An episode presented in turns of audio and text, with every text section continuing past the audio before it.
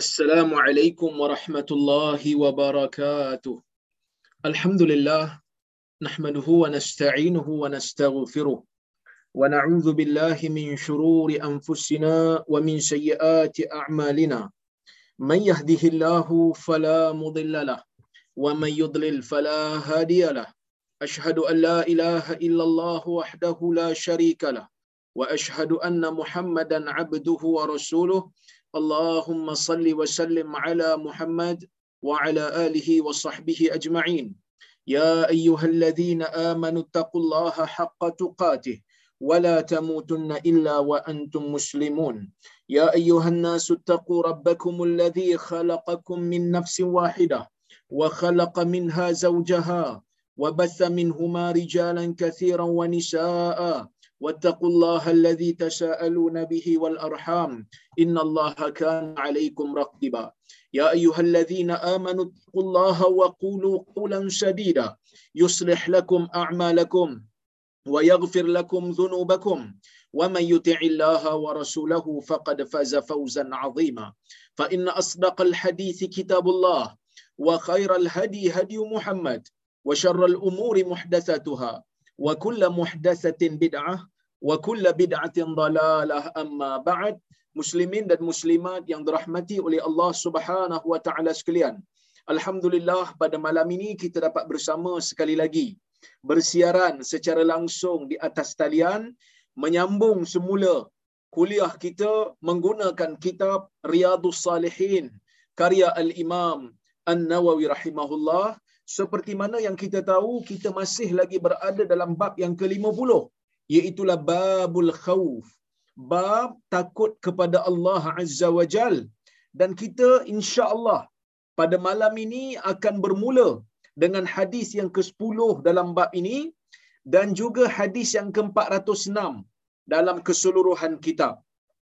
Kata al-Imam An-Nawawi rahimahullah wa an Adi ibn Hatim radhiyallahu anhu qala qala Rasulullah sallallahu alaihi wasallam ما منكم من أحد إلا سيكلمه ربه ليس بينه وبينه ترجمان فينظر أيمن منه فلا يرى إلا ما قدم وينظر أشأم منه فلا يرى إلا ما قدم وينظر بين يديه فلا يرى إلا النار تلقاء وجهه.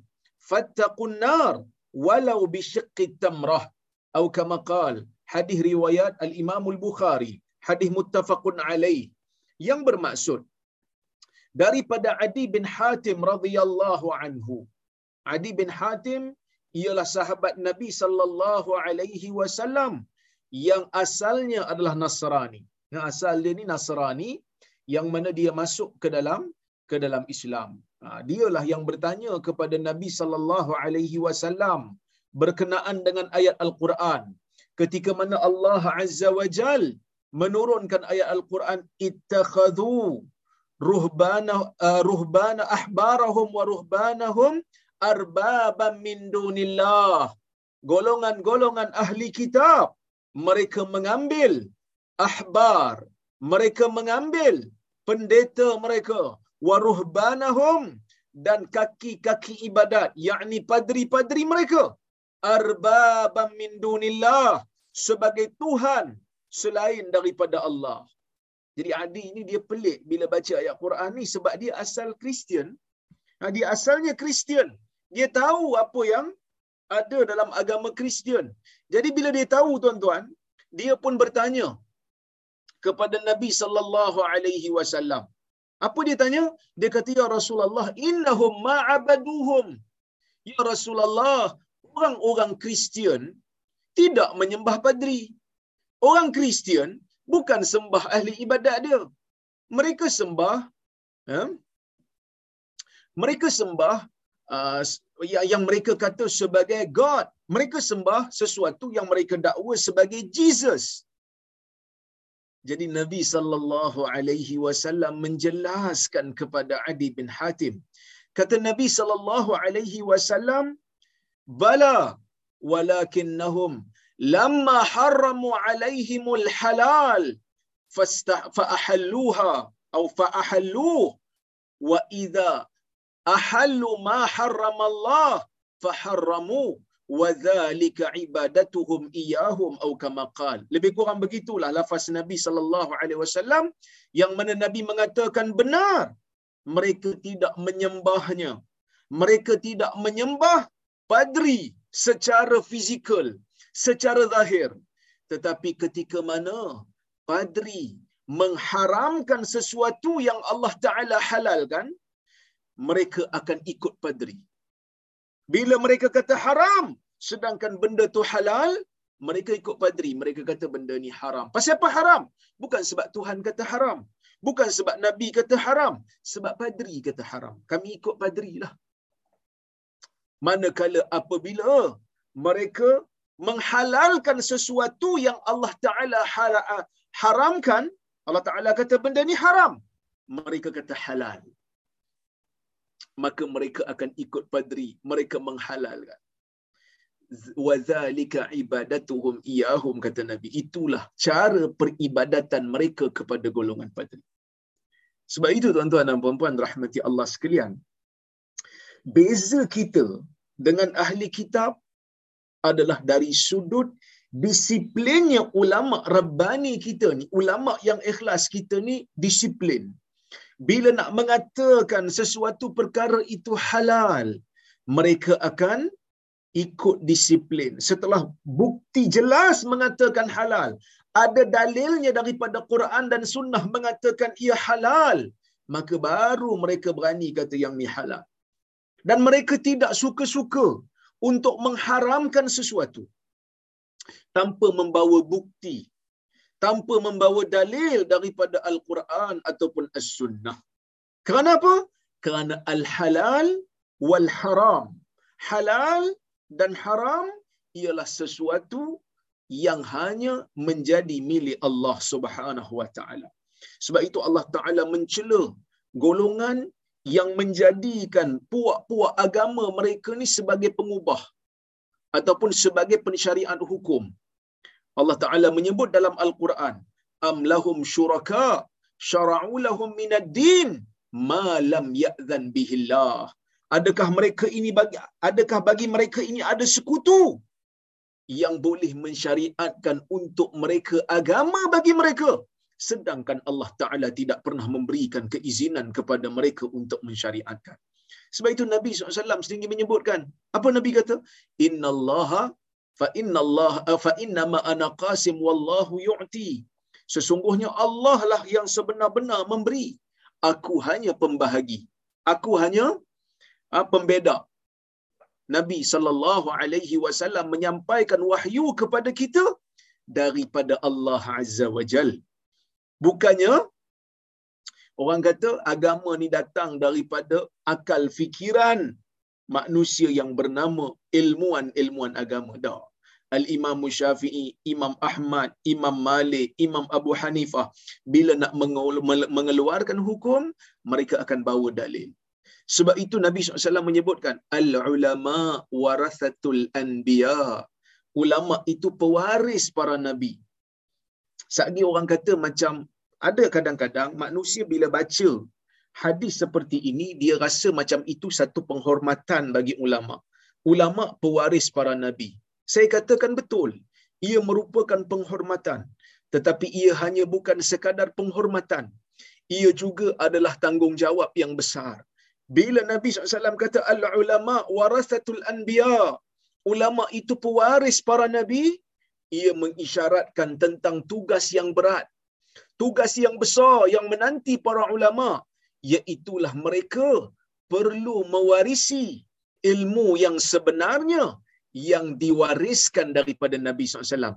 Mereka tidak boleh untuk mereka sesuatu di dalam agama ini tanpa ada petunjuk daripada Nabi sallallahu alaihi wasallam. Kenapa? Kerana mereka pewaris kita bila mewarisi harta ayah kita, maka kita ambil harta ayah kita yang betul.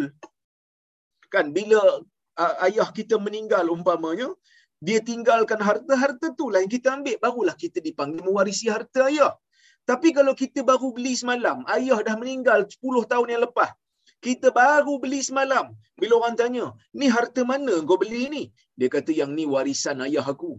Dia kata, kau jangan tipu lah. Kau baru beli semalam. Ayah kau dah 10 tahun mati. Faraid pun dah selesai dah. Itu bukan pewarisan. Itu adalah satu tambahan yang bukan daripada warisan.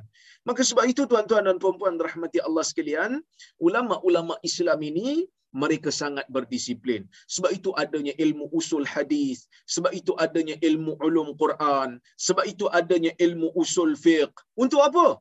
Semata-mata untuk menjamin ilmu rumusan hukum yang diserap ataupun yang dirumus daripada Al-Quran itu betul-betul selari dengan kehendak Allah dan kehendak Rasul. Bukan direka sendiri. Tapi Ustaz, adakah semua mereka berada di atas petunjuk? Ya. Selagi mana mereka mengikut disiplin yang betul. Tapi adakah mereka semua betul dalam setiap keadaan? Tidak. Kerana mereka bukan Nabi. Kadang-kadang mereka tersilap dalam memahami dalil. Tetapi apabila mereka tersilap, mereka bukan sengaja. Seperti mana sabda Nabi sallallahu alaihi wasallam, "Idza hakama al-hakim fashtahada fa asaba falahu ajran wa idza akhta'a falahu ajrun wahid."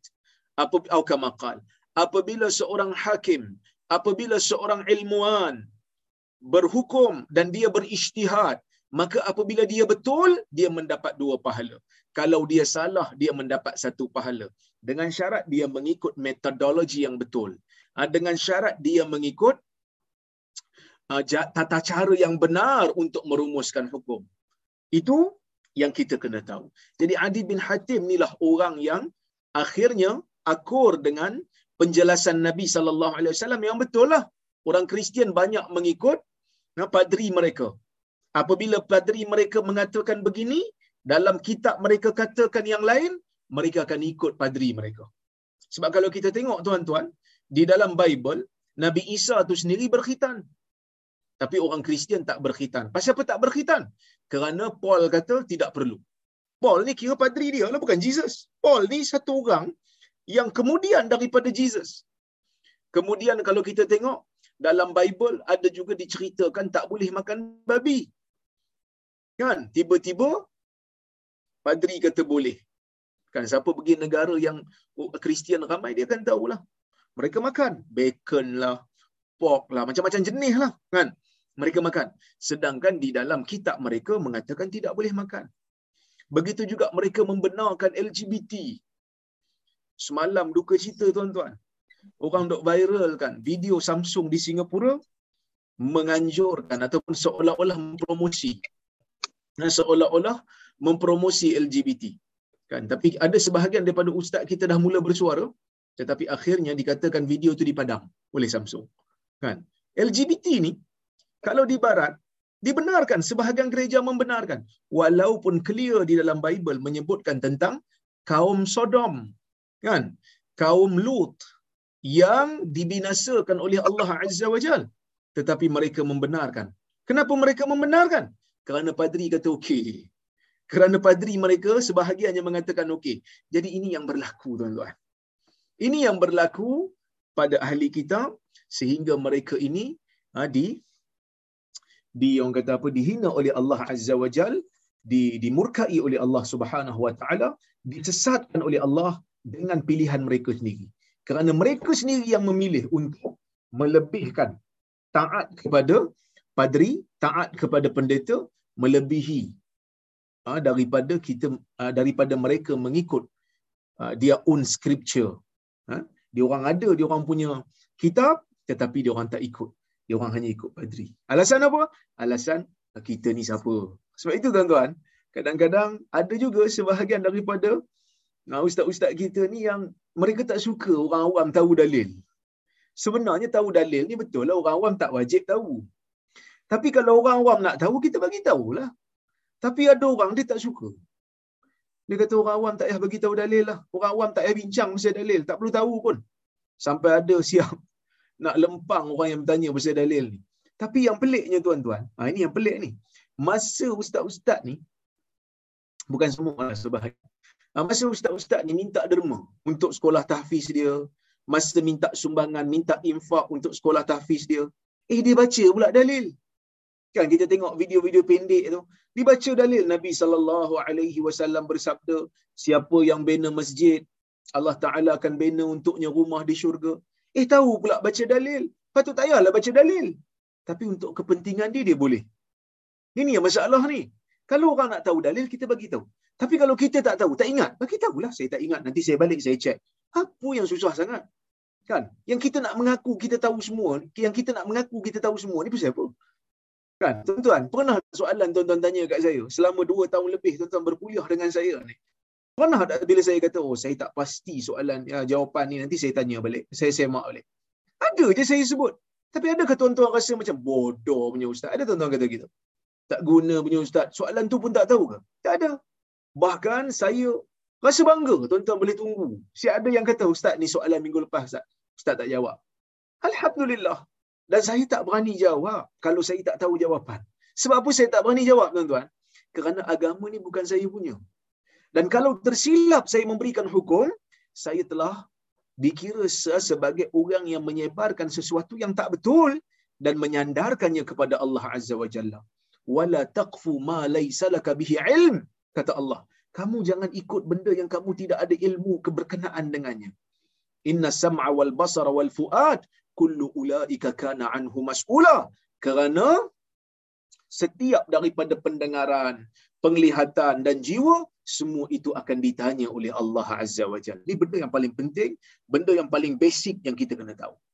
Tuan-tuan, Adi bin Hatim kata, Rasulullah sallallahu alaihi wasallam bersabda, tidak ada seorang pun daripada kamu tidak ada seorang pun daripada daripada kalangan kalian melainkan Tuhannya akan bercakap dengannya. Tuhan akan berdialog dengan dia. Macam mana Tuhan berdialog dengan kita ustaz? Kita tak tahu. Nabi sallallahu alaihi wasallam kata Tuhan akan berdialog dengan kita, maka kita terima seperti mana yang disebutkan oleh Nabi sallallahu alaihi wasallam. Tak payah dok fikir pening-peninglah. Sebab ada orang kata, ada orang kata, "Eh kita dengar ke Tuhan bercakap ni macam mana? Ada kotak suara kepada Tuhan." Itu tak perlu kita fikir. Bila Nabi sallallahu alaihi wasallam kata Tuhan berkata-kata dengan kita, kita kena percaya demikianlah yang disebutkan oleh Nabi sallallahu alaihi wasallam, demikianlah yang saya terima, demikianlah yang saya beriman. Demikian begitulah yang saya beriman, demikian begitulah yang saya terima. Sebab apa? Sebab Nabi sallallahu alaihi wasallam dah cakap macam tu. Dan Nabi lebih tahu berkenaan dengan agama berbanding kita. Bila Allah Taala kata wa kallamallahu Musa taklima.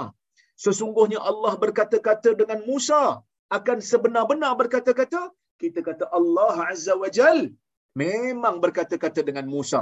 Sebab itu Musa itu digelar sebagai kalimullah. Nabi yang berkata-kata dengan Allah. Ini keistimewaan Musa alaihi salam. Jadi kita jangan bayanglah macam mana. Macam mana Allah Ta'ala bercakap. Ada kotak suara ke, ada kerongkong ke, kita kata kita tak tahu tuan-tuan. Kita tak tahu kerana benda ni benda gaib. Kita tidak pernah bertemu dengan Allah Azza wa Jal. Tetapi kita tahu Allah Azza wa Jal mempunyai sifat kalam. Allah Ta'ala itu bukan bisu. Allah Azza wa Jal mempunyai sifat kalam. Itu sifat berkata-kata untuk Allah yang tidak sama dengan makhluk. Allah Ta'ala menurunkan Quran yang merupakan yang merupakan kalamnya. Quran tu kalamullah. Yang ni yang ditolak oleh Mu'tazilah. Mu'tazilah kata Quran tu bukan kalam Allah. Quran tu makhluk. Maka sebab itu mereka tersesat. Imam Ahmad membantah mereka dengan bantahan yang keras dengan bantahan yang benar-benar sehingga Imam Ahmad akhirnya sehingga Imam Ahmad akhirnya di di di di, di apa ni di, di ditangkap dipukul dan akhirnya dipenjara Imam Ahmad pun akhirnya tidak dibenarkan mengajar pada zaman itu sehinggalah masuk zaman uh, Al-Mutawakkil maka Imam Ahmad dibenarkan semula untuk mengajar. Ini semua tuan-tuan kita tahulah. Uh, tokoh-tokoh ahli sunnah memang ada dimusuhi di dalam sejarah oleh golongan-golongan ahli bid'ah yang menggunakan kuasa mereka untuk menyekat suara-suara ahli sunnah wal jamaah. No big deal. Benda ni akan berulang sampai bila-bila pun. No problem. Eh? Kemudian tuan-tuan, bila Nabi SAW kata, tidak ada seorang pun di kalangan kamu melainkan Tuhan akan bercakap dengan dia. Pertama, Allah Ta'ala mempunyai sifat kalam, Allah Ta'ala akan berkata-kata bila mana yang dia mahu. Allah bukan bisu, kerana bisu itu sifat naqas. Nuksan. Bisu itu sifat cacat. Allah Ta'ala tidak cacat. Tuhan kita tidak cacat. Ya. Kemudian, um, bila Nabi kata tidak ada seorang pun melainkan Tuhan dia akan bercakap, maksudnya semua kita lah. Kita akan berinteraksi dengan Tuhan. Tuhan akan bercakap dengan kita. Bila Tuhan bercakap dengan kita, laisa bainahu wa bainahu tarjuman. Tidak ada perantara juru bahasa yang akan berada di antara kita dengan Tuhan. Tak ada juru bahasa. Kita akan bercakap dengan dengan Allah. Allah Ta'ala akan berinteraksi dengan kita secara direct. Secara langsung, tuan-tuan. Ya. Kemudian fayanzuru aymana minhu fala yara illa ma qaddam. Bila Tuhan berbicara dengan kita, tak ada juru bahasa kita cakap direct dengan Tuhan. Kemudian orang yang berinteraksi dengan Tuhan ni, ya. Uh, fayanzuru aymana minhu. Dia tengok belah kanan dia. Kan? Dia tengok belah kanan dia. Fala yara illa ma qaddam. Dia tak nampak apa-apa melainkan apa yang dia telah amalkan.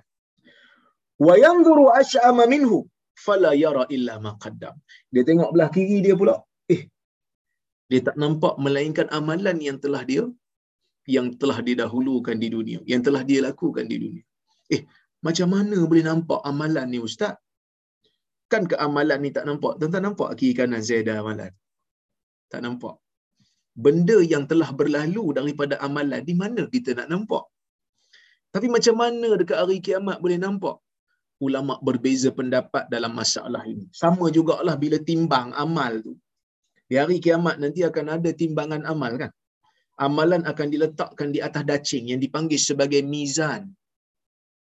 Ha, sebagai mizan. Apa yang diletak di atas dacing tu? Sebahagian ulama mengatakan yang diletak di atas dacing itu bukan amal kerana amalan benda yang tak nampak. Amalan kita dalam dunia, amalan kita semalam. Tuan-tuan boleh datangkan balik ya? Boleh tunjuk ke orang kan? Inilah amalan aku semalam. Tak boleh. Kan? Jadi apa yang nak ditimbang tu? Sebahagian ulama kata yang ditimbang tu adalah buku catatan amal. Kalau buku catatan amal tu banyak belah baik, teballah buku tu. Jadi bila tebal, beratlah dia. Kalau catatan amal belah baik tu ringan, maka ringanlah buku tu. Maka yang ditimbang tu buku. Kalau catatan jahat yang banyak, maka catatan jahat, buku jahat akan jadi berat dan tebal. Maka dia akan menguasai, dia akan, uh, orang kata pemenang lah. Dia akan lebih menang dan dia akan lebih turun berbanding amalan yang baik. Itu satu pandangan. Pandangan yang kedua kata, tak, amalan tu yang ditimbang, betul-betul amalan. Eh, amalan ni bukan satu benda yang tak nampak ke? Allah Ta'ala berkuasa untuk menjadikan amalan ni di hari akhirat ada berat masing-masing. Seperti mana Allah Azza wa Jal dalam hadis Allah Azza wa Jal akan menghadirkan kematian bila semua makhluk dah mati belaka. Kan bila semua makhluk dah mati, masing-masing dah dapat dia punya dah dapat dia punya habuan sama ada masuk syurga atau masuk neraka, Allah Taala akan hantar Allah Taala akan datangkan kambing. Kan Allah Taala akan datangkan kambing, Allah Taala kata ni kematian dan disembelih kematian tu. Mati telah pun mati. Maksud tak ada lagi kematian. Lepas pada tu tak ada dah kematian. Eh, mati ni kan satu benda yang abstrak. Mana nak nampak? Allah Ta'ala berkuasa untuk menjadikan ia nampak. Ia dilihat. Maka begitu juga untuk amal, amalan itu Allah Ta'ala boleh jadikan ia mempunyai berat, mempunyai jisim, mempunyai jirim di hari akhirat nanti. Jadi samalah macam ni. Kan? Mungkin yang dia tengok itu catatan amal dia. Dia tengok belah kanan, oh catatan amal dia yang dia nampak. Dia tengok belah kiri, oh catatan amal dia yang dia nampak. Mungkin juga amalan betul-betul. Sebab dalam hadis tu kata, fayanzuru aymana minhu. Dia melihat kanan dia, dia tak nampak melainkan amalan yang dia telah lakukan. Dia tengok belah kiri, dia tak nampak apa melainkan amalan yang dia wa yanzuru baina yaday dan dia melihat di depannya. Dia tengok ke arah depan dia, fala yara illa dia tidak melihat melainkan hanyalah neraka tilqa wajhi. Dia melihat neraka betul-betul di depan wajah dia. Fattaqun nar walau bisyiqqi tamrah. Takutlah kamu pada neraka walaupun hanya dengan kamu sedekahkan sebelah biji tamar. Ya, hadis ni kita dah pun baca sebelum ini iaitu fattaqun nar walau bisyiqqi tamrah. Takutlah kamu pada neraka walaupun dengan sedekah sebelah biji tamar. Maksudnya apa? Maksudnya apa saja amalan baik yang kita mampu lakukan, kita jangan rasa benda tu lekeh. Kita jangan kata benda tu, alah tak payahlah, malulah. Lagi mana benda tu baik buat.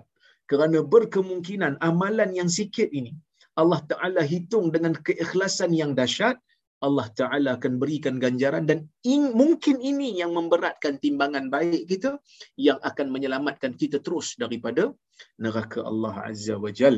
Jadi hadis ni tuan-tuan nak memberikan kita rasa takut.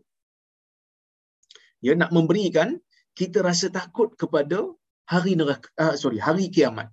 Kerana hari kiamat ni ada orang kata apa?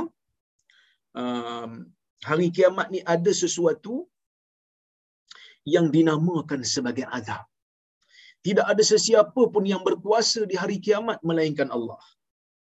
Dan Allah Azza wa Jal yang menentukan untung nasib kita.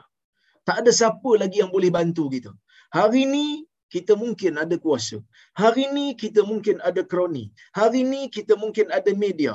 Hari ini kita mungkin berlindung di bawah di bawah undang-undang lawyer kita boleh pusing-pusing kita terlepas. Di hari akhirat tidak ada. Yang berkuasa hanya Allah. Dan bila kita nak bercakap tak ada orang boleh tolong cakap untuk kita. Tak ada siapa. Kenapa tak ada siapa nak tolong cakap? Masing-masing sibuk dengan urusan sendiri. Hari ini mungkin kalau kita dipanggil oleh pihak berkuasa kita boleh berlindung. Panggil mana-mana VIP panggil mana-mana ahli politik kita tak kena. Kan? Kita tak kena walaupun clear kita buat salah tapi boleh selamat dalam dunia di akhirat tak ada. Setiap daripada kita akan ditanya oleh Allah Azza wa Jal, amalan akan dibentang. Kanan ada, kiri ada. Nak tipu apa? Tak ada masa untuk tipu. Tipu ni dalam dunia, tuan-tuan. Tipu ni dalam dunia. Kan? Mungkin hari ni kita boleh cakap, oh, sebenarnya adik saya yang pakai akaun tu. Lepas tu kita cakap pada yang kemudian, oh tak, saya saya sebenarnya. Mana satu yang betul ni? Bila dua statement bercanggah, salah satunya mesti tipu. Ataupun lupa. Ataupun silap. Kan? Tapi nak kata lupa tu pelik sangat lah.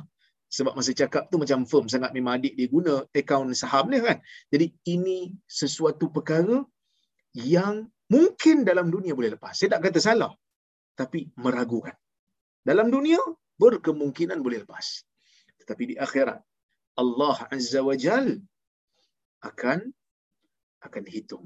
Allah Taala tidak ada sesuatu pun yang tersembunyi daripadanya. Wallahu a'lam. Baik. Kita tengok hadis yang ke-11.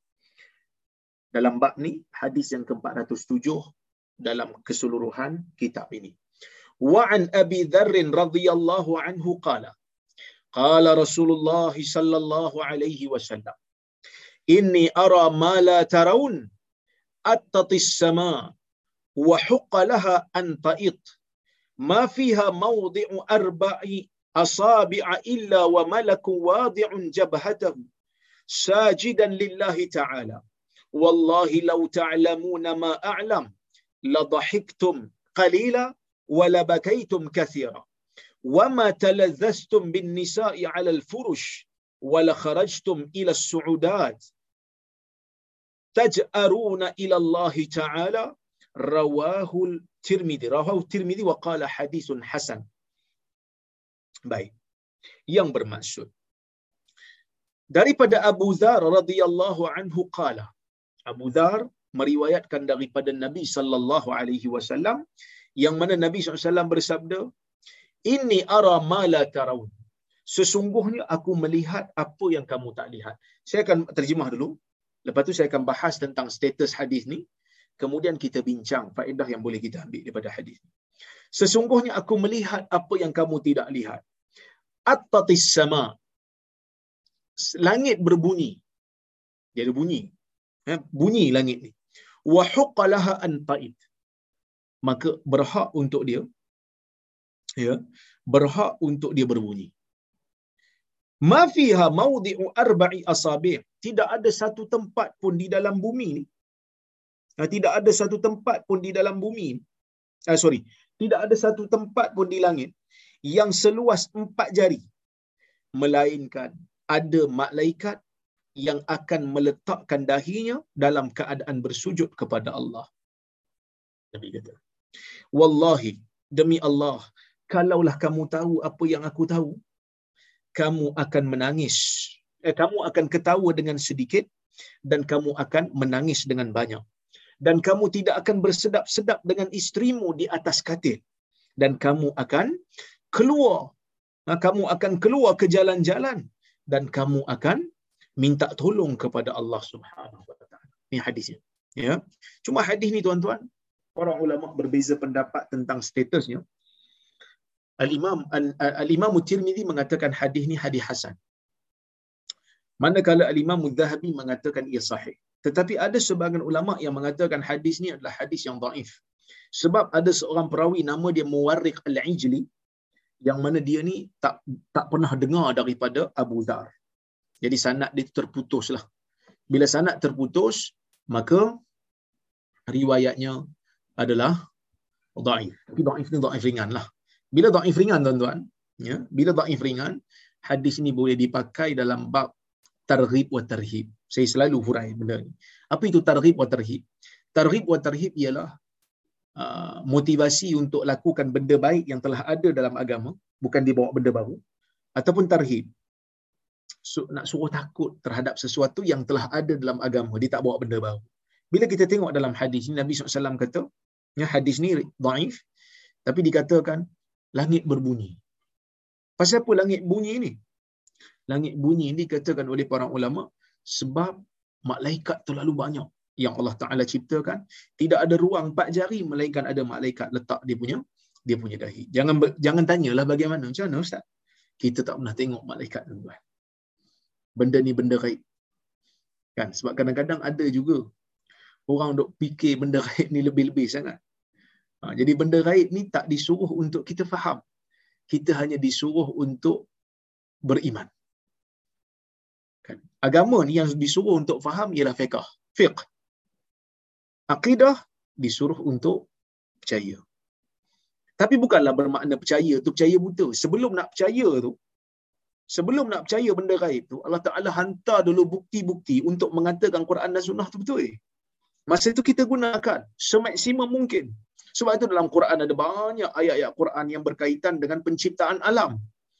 Nak suruh tengok alam. Nak buktikan kewujudan Tuhan. Nak membatalkan kebatilan sembahan sembahan selain daripada Allah. Dalam hadis pun sama. Begitu banyak bukti-bukti yang menunjukkan bahawasanya Quran itu memang daripada Allah. Hadis itu memang daripada Nabi. Masa tu kita pakailah akal. Kerana akal berfungsi untuk menilai kebenaran Al-Quran dan kebenaran As-Sunnah. Masa tu pakai akal. Tetapi dalam Quran dan Sunnah ni setelah kita percaya ia memang daripada Allah Azza wa Jal. Setelah kita memang percaya Allah Taala yang turunkan Quran dan Nabi wasallam yang menuturkan hadis yang sahih dan hasan ni setelah kita percaya dalam dal, dalam kedua-dua sumber ni ada fiqh. Fiqh ni memang kena faham. Apa itu fiqh? Hukum hukum hakam. Memang kena fahamlah sebab kita nak kita nak praktik. Selain daripada tu ada akidah. Akidah ni ada benda-benda gaib. Benda gaib ni bukan disuruh untuk kita faham uh, logikanya. Bukan suruh untuk kita bayang. Tetapi disuruh untuk kita percaya. Sebab itu dalam Quran dan Sunnah banyak kali didoktrinkan, banyak kali diingatkan tentang kewujudan uh, apa ni uh, hari kiamat, tentang kewujudan syurga, tentang kewujudan neraka. Kita tak pernah tengok. Kita tak pernah bayang. Bahkan Nabi kata tak terbayang pun syurga ni. Allah Ta'ala sebut dalam sebuah hadis kursi kan. Syurga ni tak terbayang di mata fikiran kita. Apa saja nikmat yang terlintas dalam jiwa kita, yang tu bukan syurga. syurga lebih baik daripada apa yang terlintas. Kalau hari ni orang boleh cipta kereta terbang walaupun tak berjaya lagi, tapi terlintas dalam hati orang nak buat kereta terbang, itu bukan syurga. Kalau terlintas dalam jiwa manusia, nak buat satu sistem yang lebih laju daripada RFID tu, dia kata tak payah pakai yang tu, kita pakai yang laju lagi. Macam mana caranya? Tangkap aja nombor plate. Itu bukan syurga lagi. Apa saja yang terlintas dalam jiwa manusia, itu bukan itu, itu bukan syurga. Ada, ada orang tanya saya, dia kata, apa benda Ustaz cerita pasal RFID ni? Saya tak tahu tuan-tuan, dekat Perlis ni tak ada tol. Tapi saya nampak ada kawan-kawan saya duk mengamuk pasal RFID ni. Saja cerita sikit-sikit. Ha, tapi nak bagi tahu itu. Ya. Apa saja yang terlintas dalam jiwa manusia, yang itu bukan syurga. Syurga lebih baik daripada itu. Ya. Baik.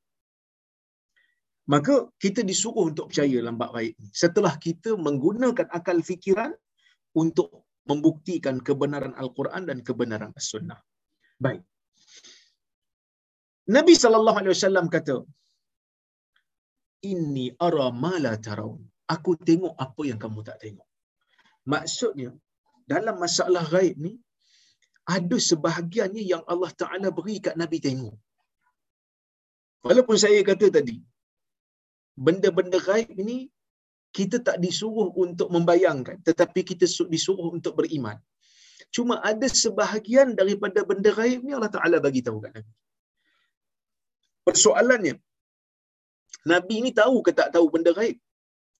Jawapan yang tuntas Nabi sallallahu alaihi wasallam tidak tahu benda gaib melainkan apa yang Allah Taala bagi tahu kat dia. Nabi tak tahu benda gaib melainkan apa yang Allah Taala bagi tahu kat dia. Barulah dia tahu. Kalau Allah Taala tak bagi tahu kat dia dia tak akan tahu. Ya kalau Allah Subhanahu wa taala tak bagi tahu dia tak dia tak tahu. Sebab itu Nabi SAW tak tak tahu. Bila orang datang tanya soalan kat dia ya Rasulullah. Nabi tak kata eh kejap kejap tak payah tanya saya dah tahu dah. Ini bomo doremi boleh lah. Itu pun dia tahu sebab dia duk mengintip rumah apa ni komen kan? Ha, Nora datang dia kata kan? Ha?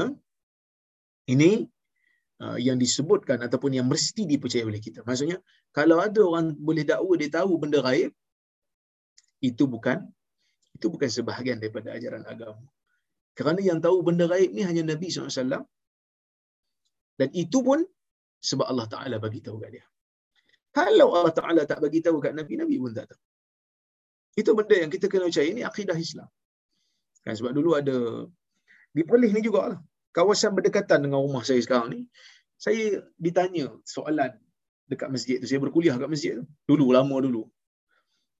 Dia tanya saya, Nabi tahu tak benda raib? Saya jawab benda yang sama. Dia kata, kalau ustaz jadi guru saya, saya fail kan ustaz. Nabi tahu benda raib. Saya kata, tak tahu. Nabi tahu tak dia akan kalah dekat perang Uhud? Kalau Nabi tahu dia akan kalah kat perang Uhud, sepatutnya Nabi buat taktik yang lain. Sebab Nabi tak tahu. Sebab tu 70 orang sahabat gugur, korban, syahid. Menyedihkan Nabi SAW. Sebab itu Nabi sendiri cedera. Sebab Nabi memang tak tahu. Melainkan apa yang Allah Ta'ala bagi tahu kat dia. Tapi dalam, walaupun kita kata Nabi tak tahu benda raib, tapi ada tak yang Allah Ta'ala bagi tahu kat dia? Sebahagiannya ada. Sebab tu Nabi kata, Inni ara ma la tarau. Sesungguhnya aku nampak apa yang kamu tak nampak. Tuhan bagi tahu kat aku. Sebab itu Nabi tengok syurga, Nabi tengok neraka dalam peristiwa Isra dan Mi'raj. Nabi cerita pelbagai perkara gaib.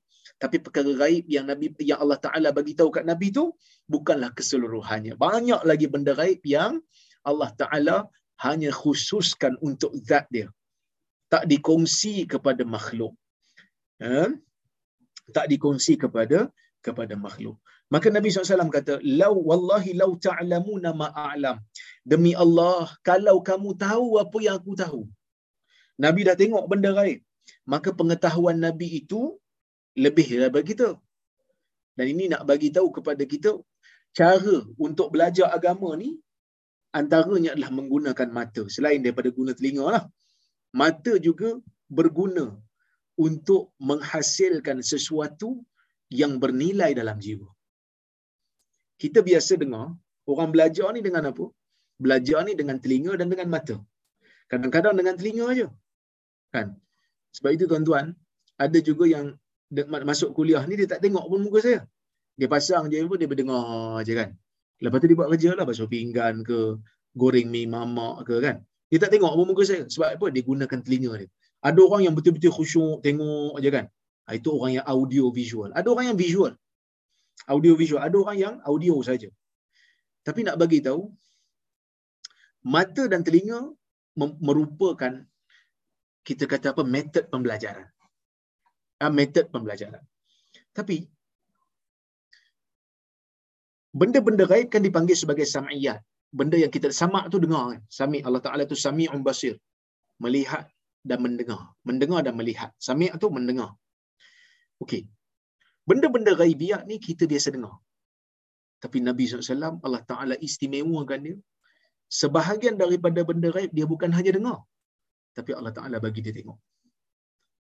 Tengok ni, bila dicampur dengan dengar, dia punya feel tu lain sikit. Ha, dia punya feel tu lain sikit. Sebab itu adalah hadis Nabi Musa. Nabi kata, Nabi Nabi Muhammad kata, Nabi Musa ni bila dia dengar kaum dia ikut Samiri, dia tak buang lembaran wahyu dia. Tapi bila dia tengok, bila dia sampai tempat dia, dia tengok, maka dia terlepas uh, lembaran kitab yang diterima wahyu daripada Allah Taala. Sebab apa? Sebab dengar saja tak sama macam dengar dan tengok. Allah Taala beri keistimewaan kepada nabi kita untuk tengok. Nabi kata kalau kamu tengok apa kalau kamu tahu apa yang aku tahu sebab aku dah tengok. Tengok tu sumber kepada tahu. Sekarang aku dah tahu. Allah Taala bagi aku tengok jadi aku tahu. Kalau kamu tahu seperti mana aku tahu. Nabi kata, la dhahiktum qalila. Kamu akan kurang ketawa. Bukan tak boleh ketawa kerana sifat manusia perlu ketawa. Kadang-kadang terketawa. Kerana orang yang normal dia akan ketawa dalam perkara yang lucu. Dan ini tak dilarang dalam agama. Cuma jangan banyak ketawa sehingga mematikan jiwa. Sehingga lupa tentang azab akhirat. Jangan terlalu ketawa sehingga menyangka bahawasanya seolah-olah kita ni tak perlu muhasabah diri. Boleh ketawa tapi jangan banyak Nabi saw diperlihatkan oleh Allah benda-benda gaib. Nabi tengok dalam syurga, Nabi tengok dalam neraka. Tengok. Tapi Nabi ketawa tak? Ada waktu-waktu Nabi ketawa. Ada waktu Nabi tersenyum. Nampak gigi geraham Nabi bila ketawa. Bila kata nampak gigi geraham tu maksudnya Nabi ketawa betul lah. Bukan ketawa, kita kata apa? Bukan pity laugh. Itu ya sebutan saya. Pity laugh eh. Uh, ketawa kesian tak? Ketawa betul sebab nampak geraham. Nabi ketawa. Tapi Nabi tak banyak ketawa. Ada waktu-waktu dia ketawa, ada waktu-waktu dia melawat tapi tak berlebihan. Bukan sesuatu yang berlebihan yang dilakukan oleh Nabi sallallahu alaihi wasallam. So Nabi kata kamu akan kurang ketawa, ya. Wala bakaitum katsira, kamu akan banyak menangis. Pas siapa menangis? Menangis yang pertama kerana takut kepada azab Allah. Sebab Nabi dah tengok neraka. Dalam hadis yang lain Nabi mimpi dibawa ke neraka. Tengok bagaimana azab berlaku. Nabi bila tengok, Nabi kata kalau kamu tengok macam mana aku tengok, kamu akan menangis banyak sebab kamu takut dengan azab Allah. Yang kedua, kamu takut dengan azab Allah. Kenapa kamu takut dengan azab Allah? Kerana kamu banyak dosa, kamu kena takut. Dan yang ketiga, kamu takut dengan kebesaran Allah. Yang mana bila sampai ke negeri akhirat nanti tak ada siapa yang berkuasa melainkan hanyalah Allah. Tak ada siapa yang boleh membantu kamu melainkan hanyalah Allah. Kemudian Nabi kata, "Wa ma taladztum bin nisa'i 'alal furush." Dan kamu tak sanggup pun, kamu tak ada tak ada kesudian pun, kamu tak teringin pun, kamu tak orang kata apa? Tak ada rasa kelazatan pun untuk bersedap-sedap dengan istrimu di atas di atas katil. Maksud kalau tengok kalau kamu tengok apa yang aku tengok, kamu nak bersama dengan isteri kamu pun kamu tak kamu tak ada semangat. Sebab semangat tu dah mati kerana ketakutan. Ya. Wala kharajtum ila su'udat dan kamu akan keluar pergi ke jalanan dan kamu akan minta tolong kepada Allah. Kerana kamu sedar tidak ada siapa yang boleh membantu kamu, tidak ada sesiapa yang boleh menyelamatkan kamu daripada azab Allah melainkan hanyalah Allah Azza wa Jalla. Sebab itu kata Mustafa Bura, Syekh Mustafa Bura kata apa? Dia kata, afadal hadis anna al-mu'min biqadari ma ya'lam 'anillahi ta'ala min 'azamatin wa jalal yazdadu khawfuhu min 'iqabih. Sesungguhnya mukmin ni, hadis ni bagi tahu, sesungguhnya mukmin ni dengan kadar apa yang dia tahu tentang Allah dari sudut keagungan, dari sudut kemuliaan. Bila dia tahu benda ni, yazdadu khawfuhu min iqabih. Maka dia akan dia akan bertambah ketakutan. Takut apa? Takut terhadap azab Allah. Takut ni ada dua. Satu takut tabi'i, satu takut syar'i. Saya dah hurai sebelum ni. Takut tabi'i, takut sesuatu disebabkan kita tahu padanya ada bahaya pada kita.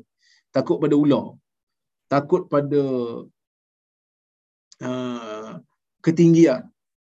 Kan? Takut pada binatang berbisa, kala jengking, lipan dan sebagainya. Takut pada COVID. Sebab kadang-kadang ada orang lain buruk, dia kata, saya tak takut pada COVID, Ustaz. Saya takut pada Tuhan. Kita kata takut pada Tuhan itu takut syar'i. Takut pada COVID itu takut tabi'i. Jangan keliru. Takut tabi'i ni kita takut tak seperti mana kita takut pada Allah. Takut pada ular umpamanya.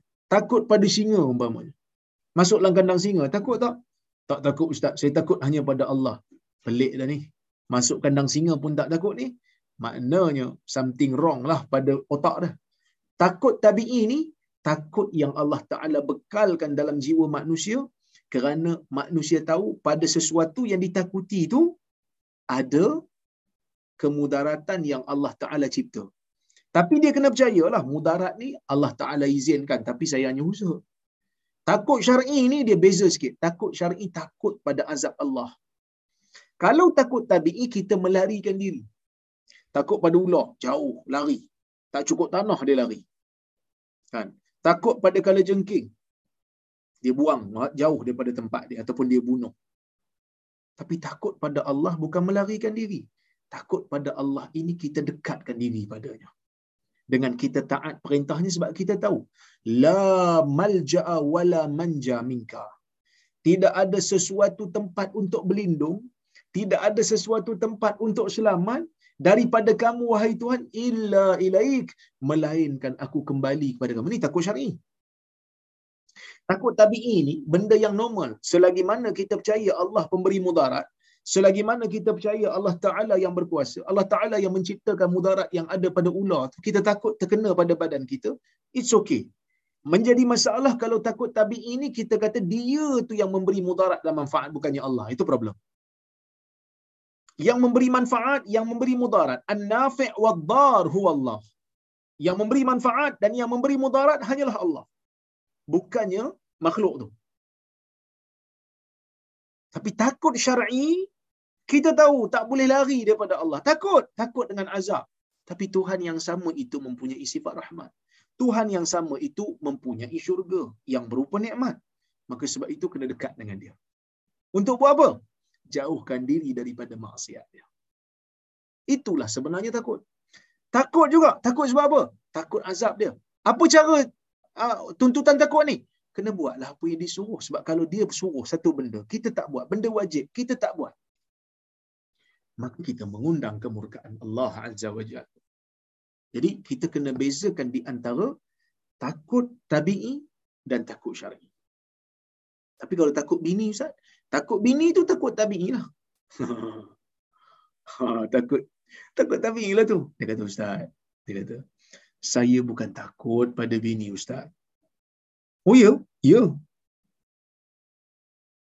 Ada satu cerita. Satu orang hamba Allah. Dia cerita kat saya, tak tahu lah betul ke tak cerita je lah.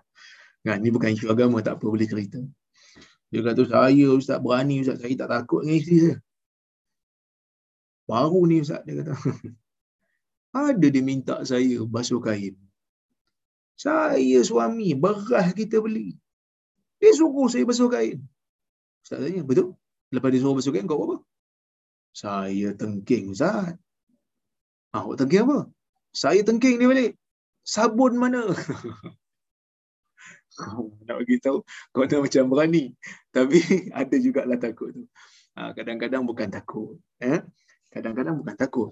Bukan sebab takut isteri. Tapi isteri tu yang menakutkan kita. Ha itu beza tu.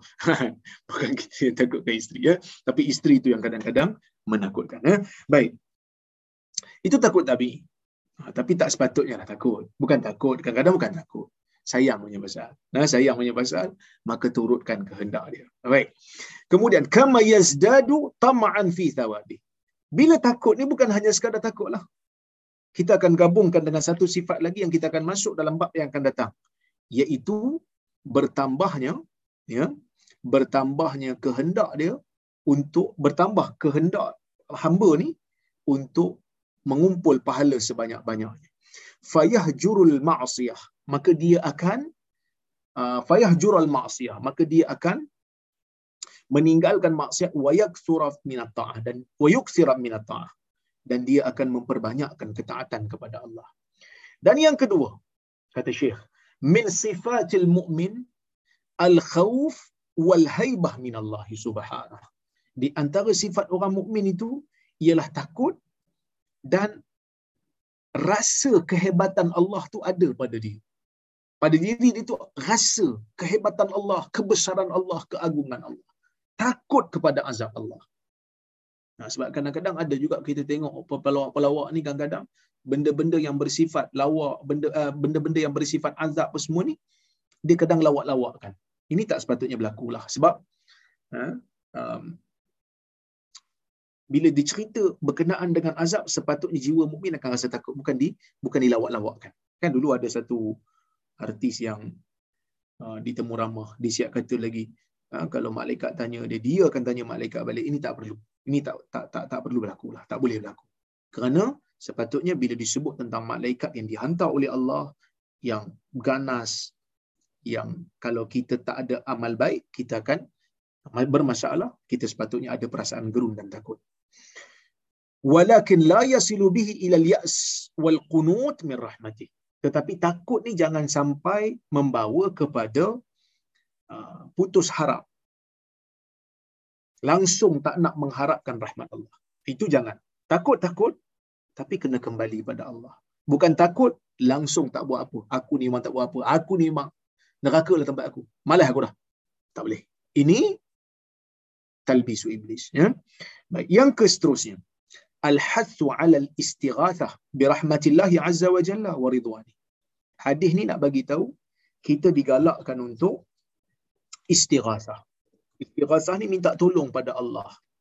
Minta tolong pada Allah dalam masalah-masalah yang bersifat maknawi, minta hidayah, minta rezeki, minta dipermudahkan urusan, minta diberikan ketenangan jiwa. Yang ni minta pada Allah minta taufik, minta hidayah. Yang ni minta pada Allah. Sebab kadang-kadang ada orang lain. Dia kata, kalau semua minta pada Allah Ustaz, kita nak minta air ke isteri pun takut. Tak minta yang bersifat uh, di bawah kemampuan manusia tu tak ada masalah. Minta, ni leha tolong bawa saya. Boleh. Tapi minta pada Allah ni, minta tolong yang bersifat maknawi, yang hanya Allah saja boleh tolong.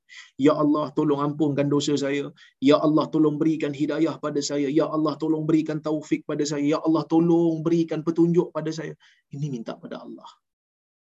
Ini minta pada Allah. Ya Allah, lapangkanlah jiwa saya. Ya Allah, berikan saya rezeki yang luas. Ya Allah, tolonglah berikan saya kejayaan. Ini semua minta pada Allah. Tak perlu minta pada makhluk wallahu subhanahu wa taala alam bisawab itulah lebih kurang yang saya boleh sampaikan pada malam ini. Mudah-mudahan ada manfaat untuk diri kita bersama insya-Allah. Saya tengok kalau kalau ada soalan ataupun uh, komentar saya lalukan ya eh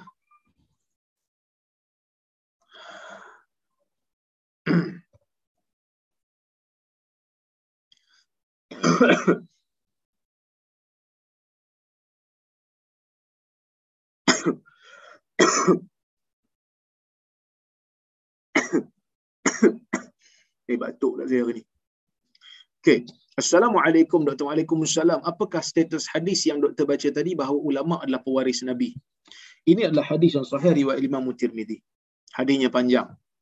Ha? Hadisnya panjang dan itu sebahagian daripada al-ulama warasatul anbiya. Ataupun mungkin saya boleh tunjukkan pada tuan-tuan dia punya teks hadis dia. Ya, ini saya tunjuk.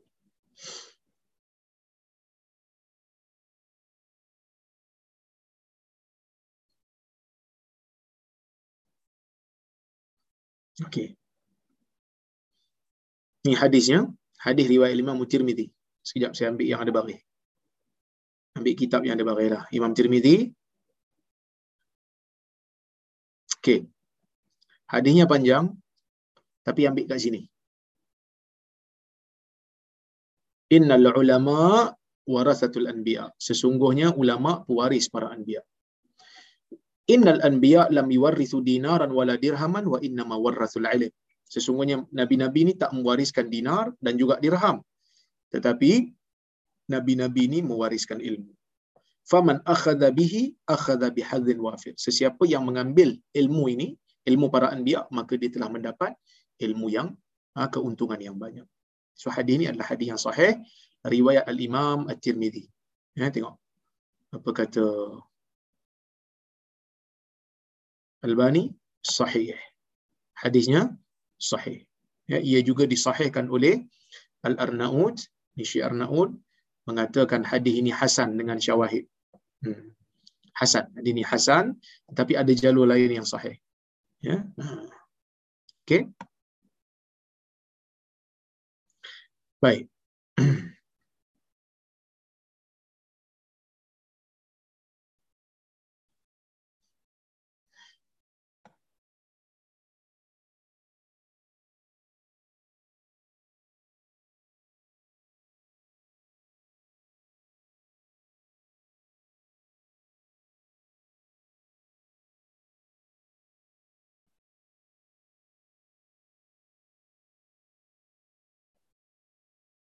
Assalamualaikum salam. Adakah perubatan Darul Syifa melibatkan perkara yang gaib? Adakah ini dibenarkan? Berubat ni menggunakan uh, ruqyah. Ha, saya bukan jawab hanya Darul Syifa. Tetapi menggunakan ruqyah syar'iyah. Ruqyah doa-doa yang yang tidak ada unsur syirik. Minta kepada Allah subhanahu wa ta'ala. Maka itu tidak tidak menjadi masalah. Ya, tidak menjadi masalah. Maka ia di, dibenarkan. Ya, dibenarkan yang itu termasuk dalam doa. Ha, termasuk dalam dalam uh, doa. Okey. Doa ni dibenarkan. Selagi mana bukan doa uh, untuk maksiat lah. Uh, doa untuk menyembuhkan memang kita kena minta pada Allah. Ya, baik.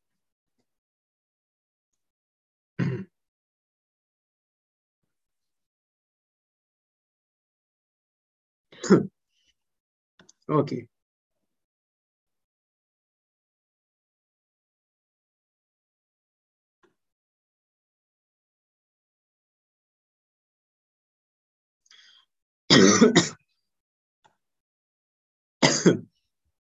Batuklah saya ni.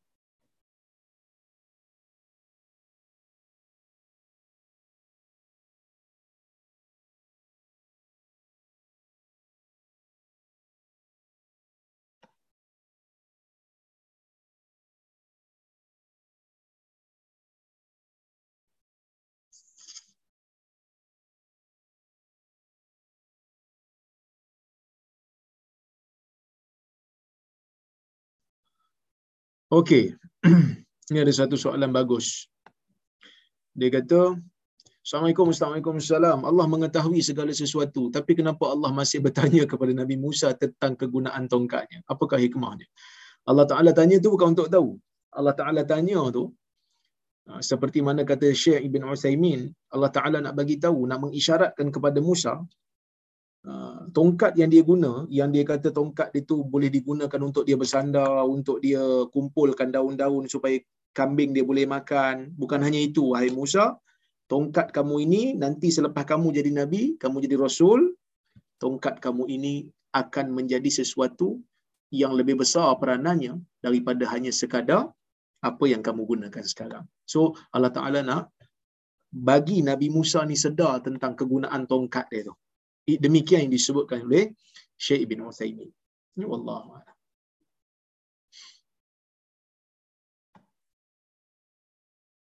Ada juga yang mengatakan sebahagian mufassirin ya, dia kata Nabi Musa ah, Allah Taala bertanya Nabi Musa tu ala sabil al inas sekadar untuk memulakan uh, perbincangan sekadar untuk memulakan uh, dialog uh, sebab uh, orang kata apa mula-mula nak bercakap tu sebelum nak bagi sesuatu bagi sesuatu mukaddimah kepada kalam. Kita kan kadang sama manusia pun sama kan. Kita tengok orang jemur kain.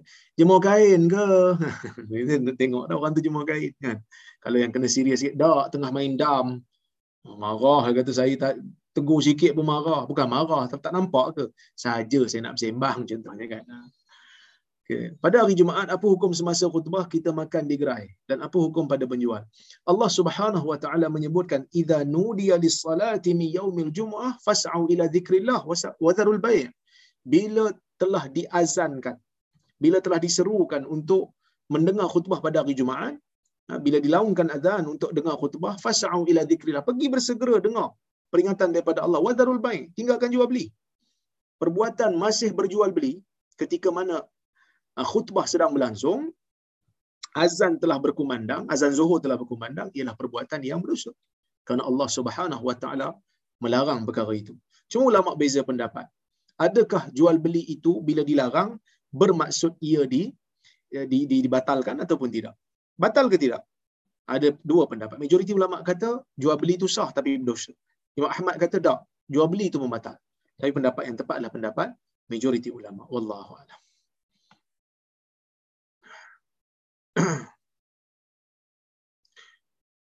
Okey, tuan-tuan itu saja yang saya boleh jawab hari ini insya-Allah. Minta maaf kalau ada soalan yang terlepas. Insya-Allah kita jumpa lagi pada masa akan datang.